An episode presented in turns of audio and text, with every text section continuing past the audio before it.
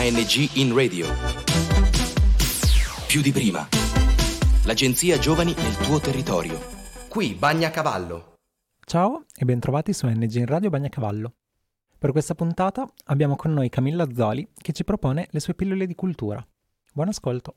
Ciao a tutti, io sono Camilla e per chi stesse ascoltando per la prima volta, questo è un nuovo podcast in cui vi parlerò di vari argomenti e curiosità in briciole.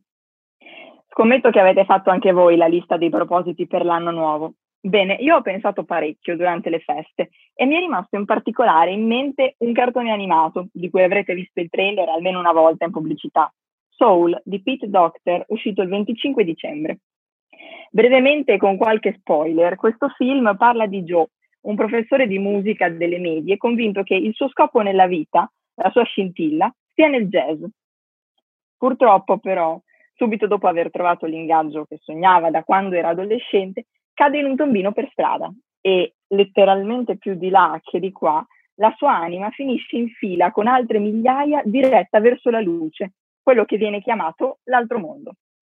Joe non vuole andarci e quindi nel mezzo di questa scena degna di una descrizione dantesca si affanna per tornare indietro, ma cade di nuovo nel vuoto e arriva nell'antemondo, un grande giardino astratto in cui le nuove anime, prima di scendere sulla terra e nascere, vengono plasmate un po' con caratteristiche assegnate a caso, tipo l'egocentrismo, la generosità, l'entusiasmo, più una scintilla.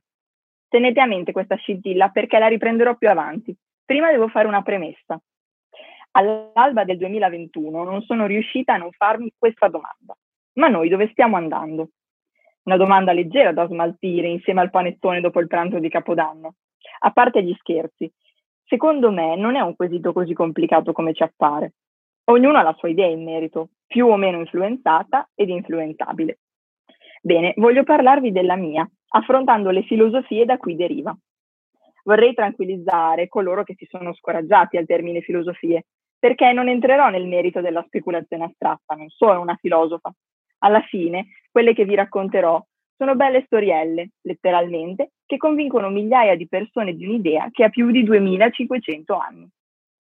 Le fonti per questo episodio partono dalla Repubblica di Platone, a cui si aggiungono alcuni estratti da Il codice dell'anima del 1996 dello psicanalista James Hillman e per ultimo, ma non per importanza, il cartone animato firmato Disney Pixar Soul, fresco di pubblicazione. Allora, cosa stiamo aspettando? Dal 1907 una teoria pseudoscientifica molto affascinante del medico americano Duncan McDougall sostiene che l'anima pesi 21 grammi, perché sperimentò che il peso di sei corpi, prima e subito dopo la morte, erano variati di questa quantità. Ora, se sia una superstizione o se sia vero, per certo non lo so, quello che posso dirvi invece è che 400 anni prima di Cristo, un signore oggi molto famoso sosteneva che l'anima fosse immortale, legata ad un'interminabile serie di reincarnazioni lunghe migliaia di anni, tuttavia ognuna liberamente scelta da noi stessi. Questo signore era Platone e credeva che tutto quello che vediamo e viviamo noi sulla Terra fosse la copia, tra l'altro imperfetta, di una serie di cose e situazioni perfette che si trovano in un luogo molto lontano da noi, come un universo parallelo, l'iperuranio, dove esiste il mondo delle idee. Sembra una storia a cavallo tra la fantascienza e Alice nel Paese delle Meraviglie, ma andiamo avanti. Tra il 390 e il 360 a.C. scrisse dieci libri intitolati La Repubblica e per noi sono interessanti adesso perché alla fine di questi ci ha piazzato un mito con cui vuole sostenere che quello che ci accade è frutto di un destino che noi stessi abbiamo scelto prima di nascere. Un soldato morto in battaglia, Er, viene incaricato dagli dei di tornare sulla Terra e raccontare quello che ha visto nell'aldilà. Una sorta di Dante ante litteram, se vogliamo. Er si alza durante il suo funerale e inizia a raccontare ai presenti cosa gli è successo. In un luogo remoto ha visto due passaggi attraverso i quali se ne andavano migliaia di anime come lui, dopo essere state giudicate per quello che avevano fatto in vita. Per altri due passaggi, invece, tornavano altre anime per essere ridistribuite sulla terra. Queste avevano passato mille anni o nei piaceri del paradiso o nelle punizioni del purgatorio. perché infatti per Platone l'inferno, il tartaro, non concedeva ritorni. Er segue queste ombre ed arriva in un grande prato dove assiste alla scelta. Prima un messaggero distribuisce a tutte le anime un numero a caso. Poi, secondo quest'ordine, loro potranno scegliere la propria vita futura prima di nascere. Moltissimi sbagliano, abituati alle comodità del paradiso da cui vengono. Altri fanno scelte più sagge, conoscendo le fatiche del purgatorio. Poi ognuno, equipaggiato del proprio daimon, una sorta di angelo custode in dotazione, dimentica le proprie esperienze passate, bevendo l'acqua del fiume dell'oblio, e si incarna sulla terra. Alla fine, però, il mito di Er non dà una risposta del tutto soddisfacente. Infatti, nel corso dei secoli saranno tanti altri gli esploratori di un mondo sconosciuto al di là della terra, da dove vengono e dove vanno le anime.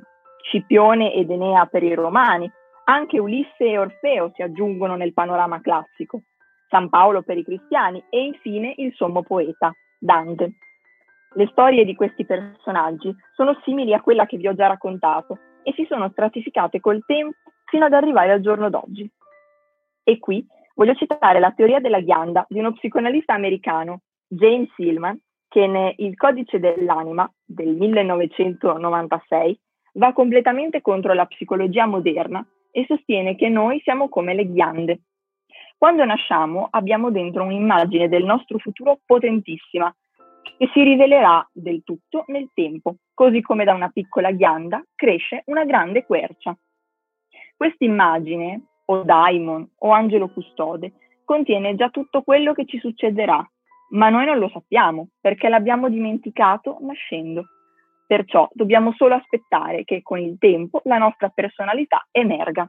Una teoria innatista che si esprime nella citazione di Picasso Io non mi evolvo, io sono.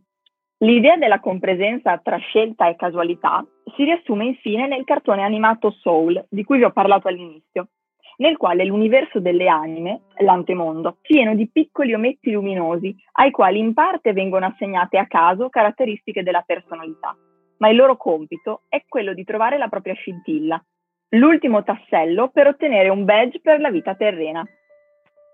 In questa ricerca della scintilla, le nuove anime vengono prima numerate a caso, poi affidate ai mentori.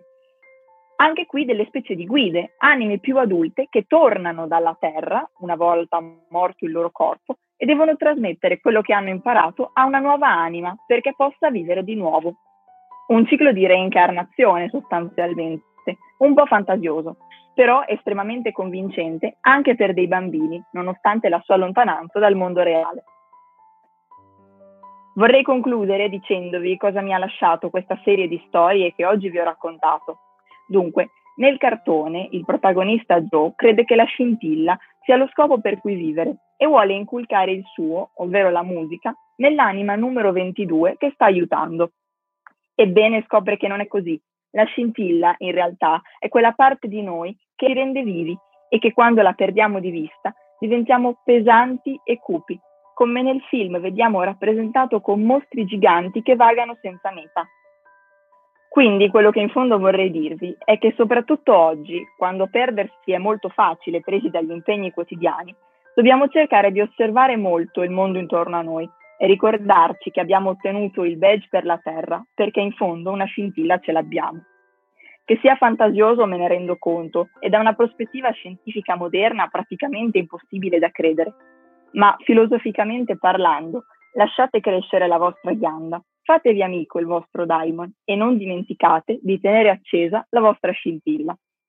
Con questo vi saluto. Spero di essere stata abbastanza semplice e veloce come al solito, ma anche di avervi messo una pulce nell'orecchio che vi faccia riflettere un po' sui vostri piani.